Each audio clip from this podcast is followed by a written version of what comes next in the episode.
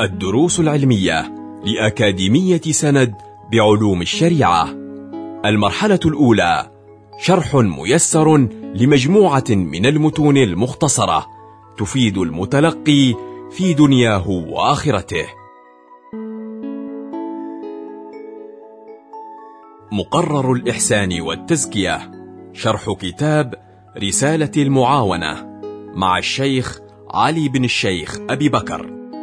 بسم الله الرحمن الرحيم. الحمد لله رب العالمين ونصلي ونسلم على سيدنا محمد وعلى آله وصحبه أجمعين. آه نواصل دروسنا في هذه الرسالة المباركة الموعود إن شاء الله بالمشي فيها والعمل بما فيها إن شاء الله تعالى لأن المقصود من هذه الرسائل كلها والدروس إنما هو العمل والعلم يهتف بالعمل. نسأل الله أن يعيننا على ذلك. مر علينا في الدرس الأول الكلام على مؤلف هذه الرسالة وهو سيدنا الإمام عبد الله بن علوي الحداد الذي اشتهر علمه في الآفاق في الشرق والغرب وله الرسائل العظيمة وله الكتب المؤلفة النافعة لمن قرأها بنية العمل لماذا؟ لأن آه، نفع الكتاب أو نفع الدرس إنما هو يكون غالبا بنية المؤلف أو نية المتكلم. فنسأل الله يرزقنا النيات الصالحة. وهذا الإمام لما وضع هذه الرسالة وأمثالها من كتبه كما سمعنا هنا وعرفنا في مقدمتها قال حملني على وضعها الامتثال لأمر الله تعالى والرغبة في الوعد الصادق في الدلالة على الهدى والدعوة إلى الله والدعوة إلى الخير ونشر العلم. كما قال سبحانه وتعالى ولتكن منكم أمة يدعون إلى الخير ويأمرون بالمعروف وينهون عن المنكر وأولئك هم المفلحون. وقال تعالى ادعو إلى سبيل ربك بالحكمة والموعظة الحسنة. وقال سبحانه وتعالى لنبيه قل هذه سبيلي أدعو إلى الله على بصيرة أنا ومن اتبعني.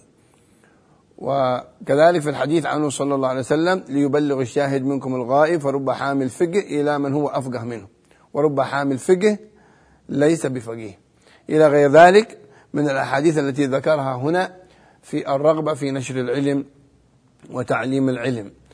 آه ثم كذلك ذكر لنا أنه من نياته آه الانتفاع بهذه الرسالة التي ألفها لأنه في الحديث كذلك قوله صلى الله عليه وسلم إذا مات ابن آدم انقطع عمله إلا من ثلاث صدقة جارية أو علم ينتفع به أو ولد صالح يدعو له. هذا من باب العلم الذي ينتفع به إن شاء الله تعالى. وكذلك قوله صلى الله عليه وسلم الخلق كلهم عيال الله وأحبهم إلى الله أنفعهم لعياله. إلى غير ذلك من الأحاديث الواردة في نشر العلم وتعليمه. هذه بعض النيات التي ذكرها الإمام في تأليفه فبذلك تكون مؤلفاته لها شان عظيم ولها نفع. في من مر عليها وعمل بها. ثم ذكر لنا في مقدمة كذلك هذه الرسالة أنه ولا يستطيع أحد أن ينفع خلق الله بمثل دعوتهم إلى باب الله بتعريفهم ما يحب له ما يجب له من التوحيد والطاعة وتذكيرهم بآياته وآلائه وتبشيرهم برحمته وتحذيرهم من سخطه الواقع بالمتعرضين له من الكافرين والفاسقين. أفضل شيء ينفع الإنسان به الخلق دعوتهم إلى الله سبحانه وتعالى. ترغيبهم فيما عند الله. تحذيرهم من سخط الله. لأن آه، كلنا إلى الله راجعون. إنا لله وإنا إليه راجعون. فلا بد من رجوعنا إلى الحق سبحانه وتعالى. لكن من يرجع منا إلى الله والله عنه راضي. والمصيبة الكبرى أن يرجع الإنسان إلى الله شاء أم أبى سيرجع إلى الله. والله عنه ساخط. نسأل الله السلامة والعافية من ذلك. وألف هذه الرسالة من أجل نفع الأمة نفع الخلق عموما ونفع الأمة خصوصا. قال كذلك حثني على امتثال هذا الأمر العظيم أن أحد الصادقين من الطلاب لديه ومن الإخوة الذين هم قريبين من منه ومن حوله من بل هم من حوله. آه، سأله أن يكتب له وصية. وهذا ديدن الصالحين يطلبون الوصية. بل كان الصحابة كثر كثر منهم يطلبون الوصية من النبي صلى الله عليه وسلم كمثل الذي جاء إلى النبي وقال أوصني يا رسول الله. قال له صلى الله عليه وسلم لا تغضب. وكرر عليه طلب الوصية وهو النبي صلى الله عليه وسلم يقول, له لا تغضب لا تغضب لا تغضب. وطلب الإنسان الوصية من غيره يدل على أنه محتاج. ها؟ فهذا شيء عظيم. وهكذا ينبغي أن يكون الإنسان محتاج إلى أن ينتفع إلى أن آه، يسلك الطريق التي بها يقرب إلى الله. وبها تغفر ذنوبه إلى غير ذلك من منافع الوصية. وقال لما طلب مني الوصية أجبته. من أجل ماذا؟ من أجل أنني أريد أنفع أنفعه. ومن نفع خلق الله يحبه الله. بأي نوع من أنواع الانتفاع. وأعظم نفع كما سمعنا أن تنفعه بشيء من من الأمور التي تنفعه في الدنيا وفي الآخرة. لأن الحقيقة الحياة إنما هي الدار الآخرة وإن الدار الآخرة لهي الحيوان. تمام. ثم كذلك قال لما ذكر نياته في هذا المؤلف النيات الدعوة إلى الله وغير ذلك قال مع أني هذا أدعي هذه الأمور والنيات الصالحة ها؟ مع أنني قال أعلم ما عندي من الشهوات الخفية والحظوظ النفسية والإرادات الدنيوية وما أبرئ نفسي إن النفس لأمارة بالسوء إلا ما رحم ربي. هكذا كانوا يتواضعون ويتذللون ويشهدون التقصير منهم ويشهدون آه، ويعترفون بما يكسبون أو من أجل خوفهم حتى من في أعمالهم الصالحة. ليس معنى الإنسان عندما يتواضع أنه مذنب لا. حتى أنه لا يدري هل قبل منه هذا العمل الصالح أم لا. نحن الحمد لله نؤدي صلواتنا وما هو مطلوب منا بخصوص الواجب العيني. لكن ما يدرينا هل قبل منا أم لا. فيكون خوف الإنسان من من عدم القبول لابد أن يكون دائما في باطنه هكذا يخاف. يفرح بعمل الحسنات ويفرح بعمل الطاعة لكن مع ذلك يكون عنده شيء قليلا من من الخوف من عدم القبول. فنسأل الله أن يقبلنا ويقبل أعمالنا كلها إن شاء الله التي نقوم بها. ثم ذكر لنا نفعنا الله به ذكر لنا آه، آه، قال في آه، أنه يبدأ الرسالة بقول وعليك وعليك مخاطبا هذا الإنسان الذي طلب منه الوصية. قال ومخاطب نفسي أنا. مخاطب نفسي.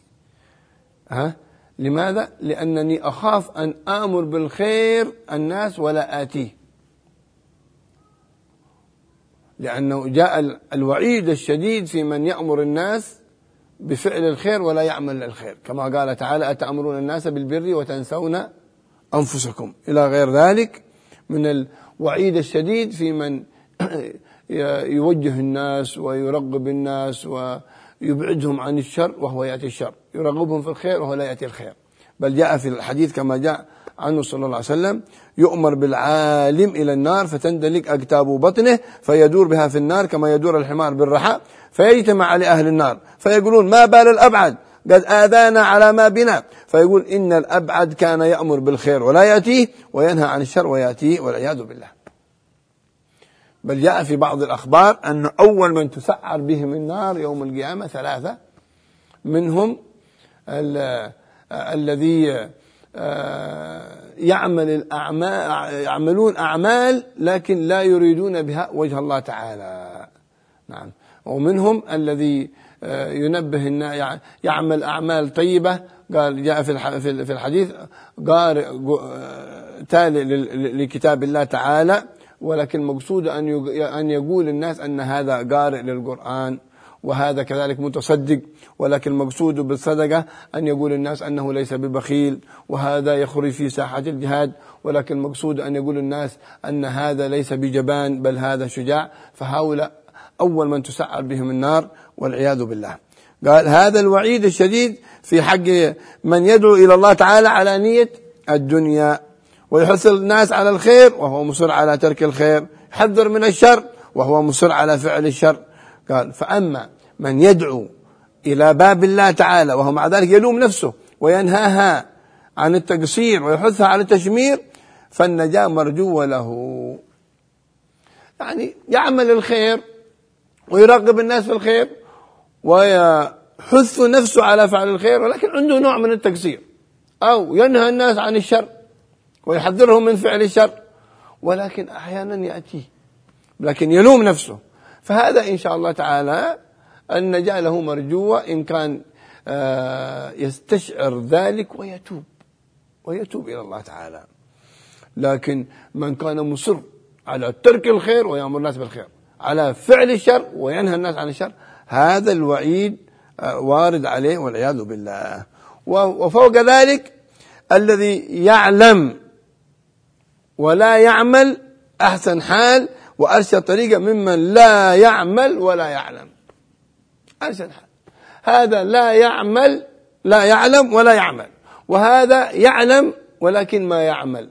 لا بأس. هذا كله الذي يعلم ولا يعمل خير من الذي لا يعمل ولا يعلم. نعم. ولكن نسأل الله أن يجعلنا من الذين يعملون ويعلم ويعملون إن شاء الله تعالى. ثم ذكر هذه الرسالة المباركة. ويبدأ الآن إن شاء الله الدرس الثالث. نبدأ في مقصود هذه الرسالة وهو بيكون الكلام على اليقين والترغيب فيه. نسأل الله سبحانه وتعالى أن يجعلنا من أهل اليقين ظاهر وباطن وأن يجعلنا ممن يستمعون القول فيتبعون أحسنه. وصلى الله صلى الله على سيدنا محمد وعلى آله وصحبه وسلم. والحمد لله رب العالمين. كنتم مع الدروس العلمية لأكاديمية سند بعلوم الشريعة. يمكنكم متابعة جميع الدروس عبر موقع الأكاديمية وتطبيقاتها الإلكترونية. سند علم سلوك دعوة.